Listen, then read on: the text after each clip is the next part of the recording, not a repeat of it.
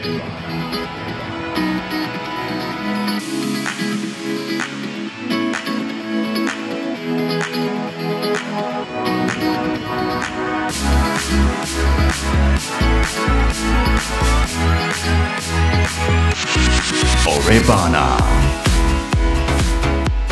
泉はじめです。松永杏奈です。ろくじゅういっかいめのオレバナでございます。今回もよろしくお願いいたします。お願いします。ちょっと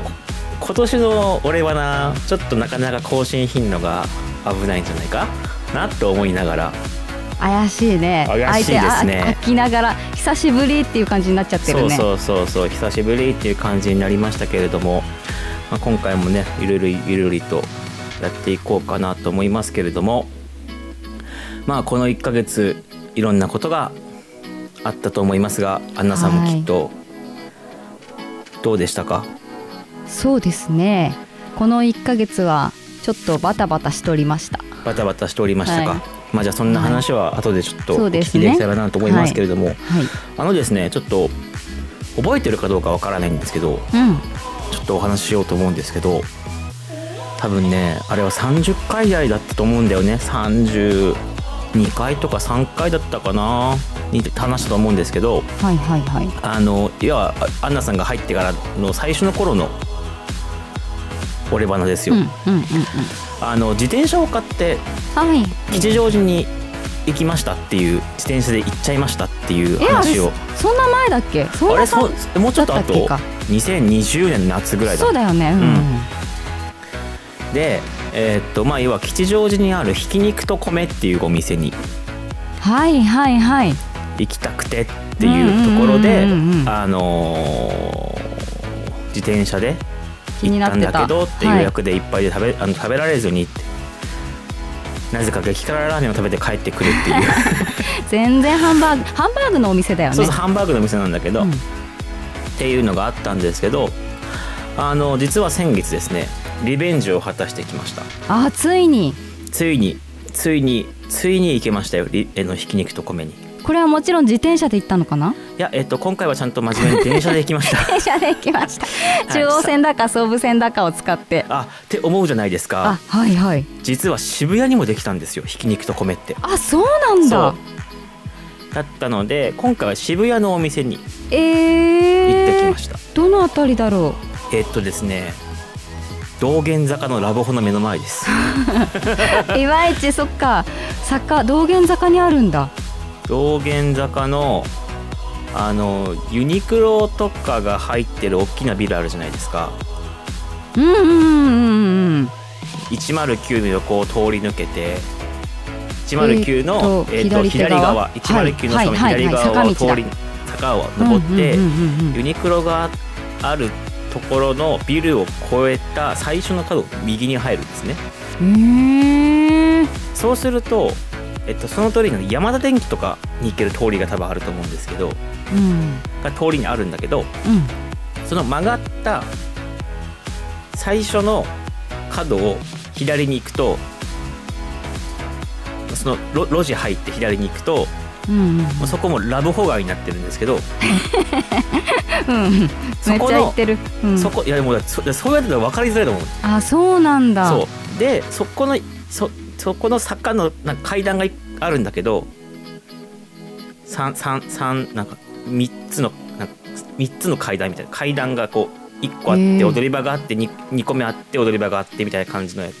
階段があるんだけど。建物なんだね。うん。建物っていうかなんかそのさ坂道にその階段踊り場階段踊り場みたいな感じになってて。で踊り場のところにまあ建物があるみたいな感じなんだけど、はいはいはい、そこ、そこのもうほんと手前もう曲がってすぐの建物のにかいにあって、駅からじゃあ歩いてじゅっぷんぐらいか、うん、のところにあるんだね。で、うんうんうん、あの意外となんだろう普通に歩いてるとにかいにあるお店だから、はい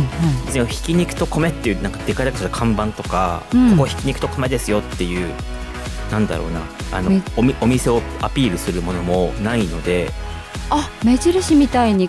堂々と書いてあるわけではないんだ。まあもちろん上見るとひき肉と米っていう看板はあるんだけど、はいはいはい、だからちょっとねちゃんと 見, 見てないとこう見落としがちになっちゃうっていう場所ではあって、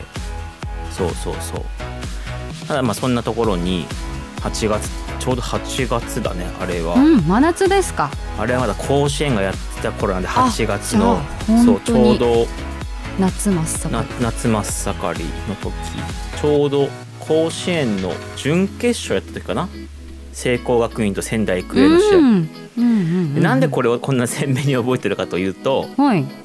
あのひき肉と米って、まあね、ご存知の方はご存知だと思うんですけど、えー、っと整理券制なんですね。あ、そうなんだ。整理券のもう当日予約制なんですよ。事前予約って基本的にやってなくて、あ、えそもそもね、どういうハンバーグのお店っていうことは知ってるんだけど、うん、どういうお店なのかよく知らないんだよね。その専門店なの？ハンバーグの専門店ですね。そうなんだ、うん、基本的に、えー、っとせんごひゃくえんだったかな、お昼が。うん、ランチも、うん、ランチがせんごひゃくえんで、えー、っと 90, ん きゅうじゅうグラム か はちじゅうグラム のハンバーグをうん、みっつと、うん、ご飯と味噌汁がついてくるんだけど、いつつ？ みっつ。あ、みっつ、うん、うん、おびっくりした。で、でご飯と味噌汁もついてきて、えー、でご飯はおかわり自由。あ、良心的な。そう、はいはいはい、でトッピングもトッピングっていうか、こう何味もいろいろあって、うん、ハンバーグの、うんうん、青唐辛子とか、醤油、自家製醤油とか、えー、塩とかで、あと生卵もちゃんとあって、ひとりいっこまでは使っていいですよっていう。生卵？ハンバーグに、うん、ハンバーグだから最後こう卵とその卵かけご飯にしたハンバーグ、そこにこう混ぜて食べるとかっていう人もいたりして、味変的な感じの発想か。だからもう本当にあのー、なんだろう、いっこのハンバーグに対して俺はもうひとつのご飯、いっぱいのご飯みたいな感じで食べてて。え、じゃあさんばいぐらい食べたの？あ、そうそうそうそう、ああ、ほんと。まあっていうお店なんですよね。美味しそう。もう聞いてるだけでちょっとよだれ出そうだもん、うんはい、っていうお店なんですけどうん、うん、ちょ、ちょっと話を戻していいですか、うん、いいですよ、どうぞどうぞ。で、っていうお店が事前、事前予約制がなくて、うん、当日お店に行って朝、えー、とくじかな、朝くじから、はいはい、お昼の営業がじゅういちじとかから始まるんだけど、うん、くじからお店に行って店員さんに、うん、じゃあな何時整理券もらって何時に予約お願いしますっていういうルール、ルールというか、そういうお店の運営の仕方なんですね、うんうん、でもこれ夜もやってるんだけど、夜の営業もやってるんだけど、うんうんうんうん、夜の営業も同じで。おー、整理券制なんだ。そう、うん、あ、別に夜も別に朝行っていい、もういいと思うんだけど。あ、なるほどなるほど。だからもうその朝行った時点で、じゃあ夜の何時なのか昼の何時なのかって自分が行きたい時間を予約しないと入られないっていうところで。それは混むからっていうこと？すごく混むから。そうね、なのか、人気のイメージは確かに、うん、っていう。まああの本当にハンバーグいっこだけでやってて、でかつ、あ、ここに埃持ってんだろうなって思ったのが、はいはい、今のこのご時世ってデリバリーやるお店がすごく多いじゃない。そうだね、なんとかイーツとかの方があるよね。そうね、そう、うん、一切やってないからね。あ、そうなんだ、うん、来てもらって食べてくださいっていう。そうそうそう、まあ、えー、っていうのも、うんとね、お店、その渋谷のお店は、うんうんうん、えーと全席カウンターで、なんか、うん、奥にね、あのなんかそこは ブイアイピー 席みたいなこと言い方されてたけど、えー、テーブル席があって、なんかそのテーブル席はもしかしたら事前予約ができるのかもしれないんだけど、あ、はいはいはいはい、あのまあカウンターだけでじゅうはっせきぐらいかな、ほうほうほうほう、あって、一席一席にちっちゃい七輪と網があるのよ。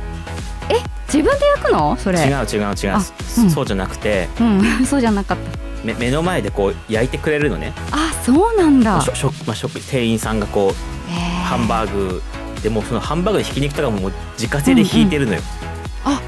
へえ、その場でなんだ。そう、うん、でハンバーグ作って焼いてくれるんだけど、うんうんうんうん、である程度焼き上がったらそこの、はい、自分の目の前の、うん、と七輪と網のところに置いてくれて、うん、あとはお好きな焼き加減でどうぞみたいな感じで。あ、本当。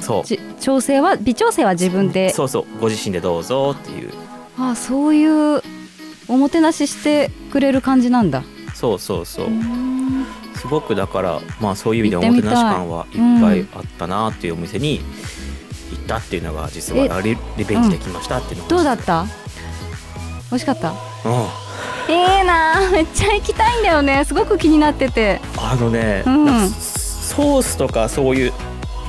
調味料かけなくてもこんなに味が濃いハンバーグ食べたことないっていうぐらいもうしっかり味がついてて。何ハンバーグ食べたの？そのみっつ。いやもういやみっつは普通のハンバーグよ。あれ味、うんうん、普通のハンバーグで、うん、そしたら席にいろんなこう調味料がある。あ、そういうことか。そうそうそう。だから俺はもう全種類試したのにちょっとちょっとずつちょっとずつ食べて、青唐辛子に合わせてみたりとか醤油かけてみたりとか、そういうことね。そうそうそうそう。で最後はもちろん卵と一緒に食べたんだけど。っていうっていうっていうお店です。だからもう本当あの何食券買って注文するんだけど、もちろん追加でハンバーグを頼むこともできるんだけど、うん、もう食券もだから基本えっとハンバーグあとあとなんか調味料でとかドリンク、うんうんうん、じゃあお酒とか飲みますかとかっていうぐらいしかないから。それも出てるんだ、うん、すんごい。でも食事のメニューは基本だからハンバーグセットとつ追加のハンバーグ。おいハンバーグ的な感じだ。いやーいいね。ああそっか。え、うん、今何店舗あるんだろう。今にてんぽじゃない。だから吉祥寺の本店と渋谷と。いや行ってみたい。その一人でも気軽に行けそうな感じがいいね。あ、もう全然一人でも行けると思うよ。全然ちょっと気軽に行って、はい、食べてきたい。だから 朝, 朝くじに渋谷行って、うん、待ち時間に渋谷のマックで高校野球を見ながらずっと待ってたっていう思い出があったからそうそうそう。なるほどね。えーはい、せんごひゃくえんだよねくらい。せんごひゃくえんでもね、うんうん、そのぐらいの価値はあったなと。ちょちょちょっとねあの贅沢ランチ的な。そう贅沢ランチにはなっちゃうとは思うんだけど、うん、いいななんて思いながら過ごしてたらですよ。はいはい。あのですね、あんまりこういう言い方よろしくないとは思うんですけど、はい、私よねんぶりにかいめのクレジットカードの不正利用されまして、話がガラッと変わるんですけど。あらちょっとえよねんぶりにかいめ、ちょっと甲子園みたいな言い方してるけどそうそうそうそう、なんかどっかの強豪校かなぐらいの感じの、うん、どうしました、うん、いやいやまあ、まあ、その、あの言葉の通りというか、えー、あるんだ本当にね。でしかもそれがさ、自分が使ってるさ銀行のクレジ銀行でほらあのキャッシュカードと一緒に発行できるクレジットカードがあるじゃない、はいはいはい、それだったもんだったからにかいともね。怖いなちょっとななんて思いながら、皆さんも、うん、あのねあクレジットカードのご利用には十分ご注意くださいませ。もう大丈夫なんだよね。それは解決したのかな。えー、うん、こ, この間再発行の手続きをしてきました。うん、だけど に,さん 週間届くまで時間かかるから。その間ははいやまああのもろもろの支払いは、えっと、請求書で請求書とかなんか紙でもらったりとかしなきゃいけないなっていう感じかな。それってさ気づいた時にさその支払わなくていいんだよね。誰かが勝手に使っちゃった分は。ああもちろんもちろんだよね。そうだよね。だからこっちも使った、ね、使った意思表示ありませんよって言ってもちろんそこのそれだけ言っちゃったらあのなんだろうえっとズルできちゃうかもしれないから、うんうんうん、もちろんそこの調査の中でじゃあこれは不正利用だねって認定されれば、うん、俺の場合は、えっと、請求される前にその銀行側の方で気づいてくれたからじゃあ請求載せませんねっていう話になってる感じかな。えー、それってさちなみにさ何に使ったとかって分かるものなの？どなたかが。えっとね、うん、わか そ, そこまでは分からないんだけど、うんうんうんうん、くがつのじゅうにからじゅうごにかけて、うん、ア, メアメリカ行ってましたかって。怖いなそれ、うん、でえなんでですかって言ったらいっかいあたりはちドルだからななドルだかの買い物がよんじゅっけんぐらい続いてるけどって言われて、地味に、うん、じゃん地味にじゃん、うん、今の今のレート言ったらねはちドルだったらひゃくさんじゅうえんだいこう半とかってこと？ひゃく、ひゃく、ひゃく、ひゃくよんじゅうえんでしょだって。140, ひゃくよんじゅうえんとしてせんえんちょっとでしょ、うん、それをなんかななじゅっかいななまんえんやだ、何に使ってるんだろうアメリカで。わからないけど、うん、あそれは行ってないですよって話をしたら、あじゃあそれは不正利用だと思うんでっつって、うんうん、まあ多分多分だけどその人が言うには多分だけどゲームかなんかの課金じゃないですかね。ああそういうのに、そう ど, どこの誰ぞや知らないけど私のお金を使ってさぞゲームを楽しんだことでしょうきっと。いやもうそう使っちゃったっていうのがねしかもさそれね気をつけようがないからねこちらとしては。でもまあでだからこっちは使ってませんよって言ってからじゃあそれは気持ちが変わらないんだけど、うんうんうん、ねさぞ楽しいゲームライフができたんでしょうと。いや本当にそのはちドル数十回に分けて、はい、そうそうそうやだ思っております。いや気をつけたい、ねはい、気をつけてくださいという中で、さてね今回収録しているのがくがつのにじゅうさんにちですね、えーはいえー、秋分の日ということで、はい、お休み。もうあの言葉の通り急にねあの秋めいてきましたけれども、うん、本当だねすっかり気温が下がりましたね。すっかりね本当にびっくりするぐらい秋めいてましたけれども、うんえー、くがつというところで、はいえー、もしこの話を覚えてる方がいらっしゃれば相当なオレバナヘビーリスナーでございますけれども、ありがとうございます。あれからいちねんが経ちましたはい、はい、お互いの誕生日を言い合うというそうですねお互いの誕生日あれあれあれっていうのを言い合う、言い合う、えー、あれあの年からいちねんが経ちましたけど、今年はあの、ね、お互いにちゃんとはちがつじゅうさんにち の, あのすみませんお祝いいただいてありがとうございました。あとんでもないです。で、うん、私はねもうね絆はい絆ですどういうことですか。胸に今手を当ててこう絆って確かめ合ってるな, な, な, なんかのポーズだっけそれっていう中で、はいえー、くがつじゅういちにち松永杏奈さんじゅうにさいの誕生日、はい、年齢いっちゃったいやありがとうございます、はいはい、あのさんじゅうにさいになりましたけれども、はい、お互いに、ね、なったんですけれども、はいはい、そして、ねはい、今年のくがつじゅういちにちはね杏奈さんにとってもいろんなことがあったじゅういちにちということでそうですね、あのあのもう こ, ここから先はもうあのおめでとうおめでとうおめでとうおめでとうでもう杏奈さんのいろんなおめでとうを聞ければないやまず、はい、今年のくがつじゅういちにちはですね、はい、大安だったんですよ。あそうなんだ。そうなんですよ、えー、いわゆるねあの日的にもすごくいいお日柄もよくお日柄もよくで私の誕生日でもありまして、はいえー、あと泉ピン子さんベッケンバウアーあと誰でしたっけ知りません、まあ、私の誕生日なんですけどはいはいはい、はい、今のメンバーの同じ誕生日なんですけど、はい、あと小籔和豊さんです、はい、私の場合はカストロ議長と篠原涼さんですねあそうなんだ、うん、はちがつじゅうさんにちカ ス, そうカストロさんと篠原涼子さんですね、えー、あそうなんですね、はいはい、そっかそっか面白いね、はい、と, いうという中で中で、えーはい、あの大変あのお日柄もいい日だということで、はいえー、大変わあの私事で恐縮なんですけれどもその日に結婚式を挙げましてありがとうございますありがとうございましたありがとうございます、はいはい、あの無事、えー、無事結ぶことができました、はい、結ぶことができましたあ、なんて言うんですか結婚式を結ぶことができましたお開きお開きわかんない結婚式を挙げることができましたそ,、はい、それじゃないかなあげることができました。まあ、でも、はい、おめでたい話でございます。おめでとうございました。ど, どうでしたか？結婚式に向けてこういろいろ準備だったり、うんうんうん、多分 ね, ねこういうね今ねコロナもちょっとずつだいななはって言われるものもこう下火になってるとは言いつつも、うん、そういろいろ苦労があったんじゃないでしょうか。なかなかその第、うん、直近的なことで言うとだいなな波っていうのが夏真夏に本当にあって。うんうんちょっとどうなるかなっていうのは不安だったりもしたんだけど、うんうん、そこはそうだね、あのー、まああったけれども、うん、ようやくその式を挙げる頃にはちょっとずつこう落ち着いてきてる頃で、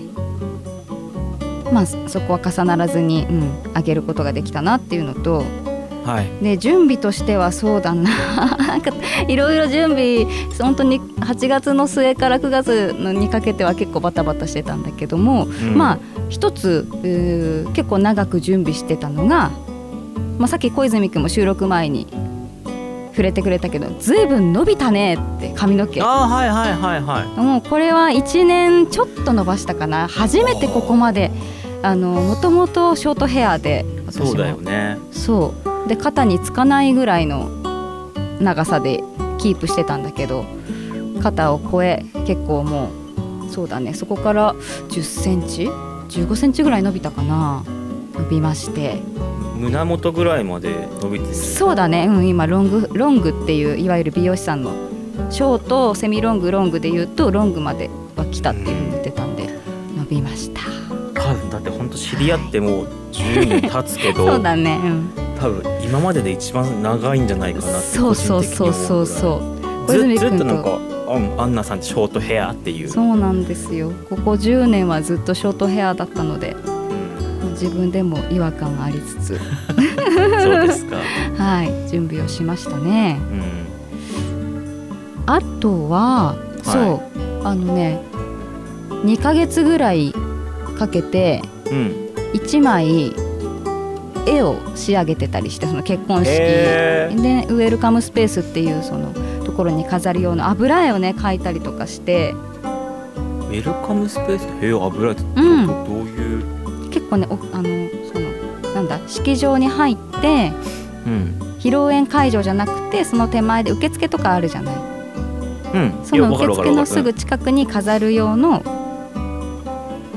絵を自分で描いたんですよ、えー、珍し、珍しいって言ったらあれだけど、なんかなかなか聞かない、うん、そうそうそうそう、ウェルカムスペースこう写真とか、うんうんうんうん、思い出のなんかいろんなヒストリーとかっていうのが多かったりするから、そうそうそうそう、何かできないかなと思って、うん、あの油絵をね子供の頃習ってたっていうのもあって、うんうん、ちょっと頑張ってみようかなと思って、結構ね大きめのあれはどれぐらいって言ったらいいのかな、ごじゅっセンチ、うん、うーんなな何サイズ、何と例えようかな、高さごじゅっセンチ、うん、高さごじゅっセンチ、横幅は横幅ははちじゅうぐらいかな、結構大きめの絵を描いて、もう結構大きいね、結構大きいね、そうだね結構大きいね、えーとね、ちょっと待ってね、あとえにじゅうはちインチのテレビぐらいわかんないなちょ、ちょっと具体的すぎ、まあ、なんて言ったらいいの、うん、あれじゃない、あのいっしゅうかんぶんの旅行に使えるキャリーケースぐらい、うん、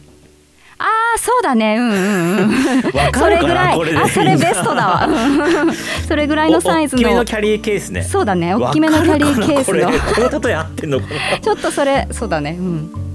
はい、ぐらいの、はい、絵を描きまして、うん、えーあのー、なかなかね、あの後でお見せしますけれども、これはあれですね、ポッドキャストで絵の説明をするってなかなか難しいな。そうですね、まあなんかせっかくですから、うん、せっかくですから、あの俺花僕花のあのホームページにぜひ後で載せてもらえたらありがたいかなと。そう、はい、そうなの。その絵を描いた理由が、うん、その自分で式場のね絵を描いたんだけど、式場、公園から見た式場を描いたんだけど、ほうほうほうほうほう、で周りに木を描いて、公園だから。でその木のところに一応か、その絵は絵で完成してるんだけど、うん、そこに来てくださった人たちにお花を足してくださいっていうので、それで完成させましょうっていうウェディングアートみたいなのをやってみたんだよね。いいね。そうそうそうそうなんですよ。でみんな本当に思い思いの花をね、ハート型とかの人もいたし、カラフルであのいい可愛らしいそう絵になりまして、うん、でまあその準備はねそんな感じで。やったんですけど、当日ですよ、はい、ちょっとハプニングがありまして、お結婚式当日にちょっとやらかしまして、私どうした、食べ過ぎて入らなかったか、いやそう入らなかったとかだったらいいんですけど、うん、あのいやいや入らなかった入らなかったも大変ですよダメだねダメだ、それは絶対ダメだよダメだよそれはあのね、うん、ウェディングドレスを着て、はい、でブーケを投げたのね。あ、はいはいはいはい、うんうんうんうん、式が終わって、ね、そうでブーケもねちょっと手作りにしたんですよ自分で。すごいね結構好きなんですよそのなんかものづくりものを作るみたいなことが、うんうんうんうん、であのお花のブーケじゃなくってその、うん、コスメを詰めてコスメブーケっていうのを作ったんです自分で。そ れ, それは何そういうそういうのもあるの実際に。あ、えーと、なんていうのかなそのイミテーションのお花を詰めてで中にコスメあのブランドの要は化粧品の箱をこう入れて女の子たちがこう使えるようにみたいな感じでねブーケを作ってみたの、うん、あ自分でねあだからそれ、それだからコスメブーケを投げるっていう、うんパターンもこういわゆるこうあそう世の中にはあるみたいだよっていうことっていいのねそうそうそうそうそうそうそうなのなんかその、えー、普通のブーケほらちょっとさ人と違うことやりたがりなのねまあまあまあまあまあまあまあまあまあまあまあそうそうそうそう我々の業界は特にね人と違うことをしてなんぼですからねそういうところがあってでそのブーケを投げたんですよ、はいはい、作って投げたんです後ろ向きでエビ反りのようにひょいっと投げるじゃないですか。そうですねブーケはそうですね、うん、その瞬間にね、はい、ビリビリビリってなったの背中で、うん、あって思って声を出したんだけどもうみんなそんなの聞こえないで、うん、あのブーケ、うん、ブーケトスでさ掴んでくれたことが、うんうんうん、わー嬉しいみたいな感じで盛り上がってくれてるそれもすごく嬉しくって、はいはいはい、あよかったと思って、はい、で一緒に写真撮ろうみたいな感じで盛り上がってるんだけど私はもう一人背中のこのビリが何だったのか気になって気になってしょうがなくってまあそうだねそうあんまり気持ちのいい音ではないよねそうなのあこれ絶対何か破れたと思ってはいはいはいはい式が終わりましたで式と披露宴の間ってさんじゅっぷんぐらい時間があるんだけどへーうんで急いでこの支度部屋に戻って、うん、でちょっと背中嫌な音がしたんですけどっていう風にさ介添えの方とかにお伝えしたら、うん、あみたいな感じでおっしゃってて背中をちょっと見てみますって言った人があ、はい、ちょっとフック取れちゃいましたねみたいになってフック取れちゃった、うん、そうあの一番ジッパーで上げてドレスのね、うん、そうそうねその背中ねジッパーで上げて最後にフックをかけるんだけど、はいはいはい、そこが私が思いっきりこうエビ反りをしたせいで飛んでっちゃったんだって破けてあら破いちゃったのドレスをあらららららやってしまったと思ってでちょっとどうしましょうっていう風にまあでもすごく皆さん冷静にこうなんとなくまずいなっていう雰囲気はあるんだけどでもねそうねそうね私が一番まずいなって思ってるからそのそう ど, どうにかこう冷静にね努めてくださってで多分どうなったかっていうやりやがったなこいつって思いかもしれない本当に本当に多分そうだと思うよで も, でもね、うん、でもね多分そういう多分そういうトラブルじゃないけどそういうこうあるのかなあ多分あるんじゃないあるからこそそう冷静にできるんじゃないのかないや申し訳ないと思ってでいやいやいやいや、ね、いろんなところに電話をしてましたそのドレスショップとか、はい、なんかその近くのこの着物屋さんとかにお電話をしてそしたら、まあ、あの今からちょっとホテルの中の衣装屋さんが来てくださいますので急遽その人が来てくださって縫ってくれました素朴な疑問いいですか、うんうんうんうん、俺結婚式そんなに、えっと、出席したことって経験としてそんなにないんだけど、うんうん、披露宴というと入場の、えっと、ドレスってさ、うん、式で着たドレスとさ違かったりするパターンがあると思うんだけど例えば結婚式は、うんうんうん、あのドレスとタキシードでやるけど、うんうんうん、披露宴の入場は和装でやるっていう人も見たことあったしああそういう人も中にはいるかもしれないけど基本的には同じ人が多いかな式で着たやつをまず披露宴でも最初に登場するときはそれを着て、うん、衣装替えでカラードレスとかにチェンジするんだ、うん、っていうパターンがまあ基本的には多いのかな。うん、そうそうそう、さんちゃく着る人はまた別かもしれないけど、基本的にはさん着ゃく着る人もいるのね。だからその小泉君が今言ってたそのウェディングで式上げて和装になって、あ、そういうことか、また別の衣装っていう方もいるかもしれないけど、そういうことか、そうそうそう、ね、いやだからその衣装屋さんが急遽来てくれて背中の部分を縫ってくれたから披露宴には間に合ったんだけど、おお、よかったじゃん。もう多分ね、おそらくそのスタッフさんたちは大慌てだったと思うので、本当にご迷惑をおかけしてしまったなって。でもそのさんじゅっぷんでなんとかなったんだ。うん、必死で縫ってくださいました。はい、あら、それは良かったですね。もうちょっとね、そう、結婚式の日にもやってしまいましたっていうことでした。そうですね、はい、えー、まあでも無事あげることができましたので、はい、はいはい、おめでとうございました。ありがとうございました。そんなあのやらかした話をした後に大変恐縮ではございますけれど、はい、私の方からも一つよろしいでしょうか。はいはい、えーね、もちろんさっきみたいにはちがつじゅうさんにち、私の誕生日にですよ、えーね、アンナさんからあの ライン ギフトというものをいただきまして、はいはい、非常にあのありがたく思っておりまして、まあ、ちょっとまだ、はい、まだちょっと実は使える機会がまだ実はなくて、これから使おう、まあね、年内だったからこれから使おうと思っているんですけれども、いやもう本当ちょっとしたものですけれども、いやいやいや、いやもうそういう気持ちが大事じゃないですか、気持ちをいただけることが、はい、ね、はい、でそういったこともあって、でかつ、はい、えっとまあ、今回のそのアンナさんの結婚式がじゅういちのも知ってたし、はい、であのまあね、なんかご招待いただいたんだけど、ちょっとちょっと日程合わなくていけなかったりとか、ちょっとごめんねって話をしてた中で。私も何か気持ちを返さなきゃと思って、はい、ライン ギフトってこういろいろ贈答品も送れるじゃないですか、はい、で送りましたと、あなた様ありがとうございましたって来たんですよ、うんうんうんうん、よかったよかったと思ったら、ほんとつい先日ですよライン から、えー、ライン ギフトキャンセルのお知らせってきて、なんだこれと思って見たら、あなたに送ってたはずのえー、とチョコレートの詰め合わせセットがキャンセルな、あの指定先があの入らなかったためキャンセルとなりましたっつって、ごめんなさいごめんなさいあなたあなたと思って、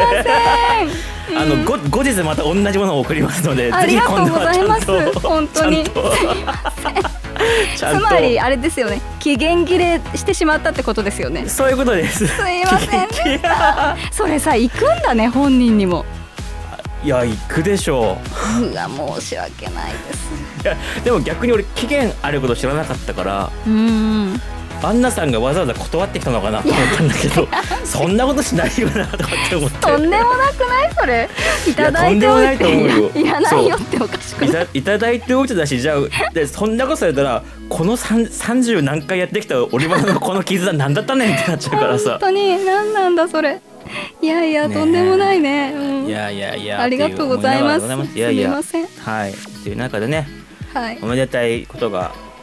あった、うんうんうんうん、えー、これはあのアンナさんでございましたので、いや、小泉君もですよ、はい、おめでとうございました。私はもうそうですね、あの誕生日を迎えましたので、ありがとう恐縮しすぎまあまあまあ、はい、というところでまたね、ちょっとここからまたちょっと更新ペースも上げていきつつ、はい、まあ秋めいてきましたね。またね、ちょっとどっかでコロナも落ち着いてくることであろうし、あの、そうだね、またね、直接リアルで会って話ができればいいなと思っております。はい、お願いします。はい、なんだかんだ話したらもうさんじゅうごふんになりそうです、うん、いい時間です。いい時間です。はい、というわけでろくじゅういっかいお届けしたのは小泉はじめと松永杏奈でした。さようなら。さようなら。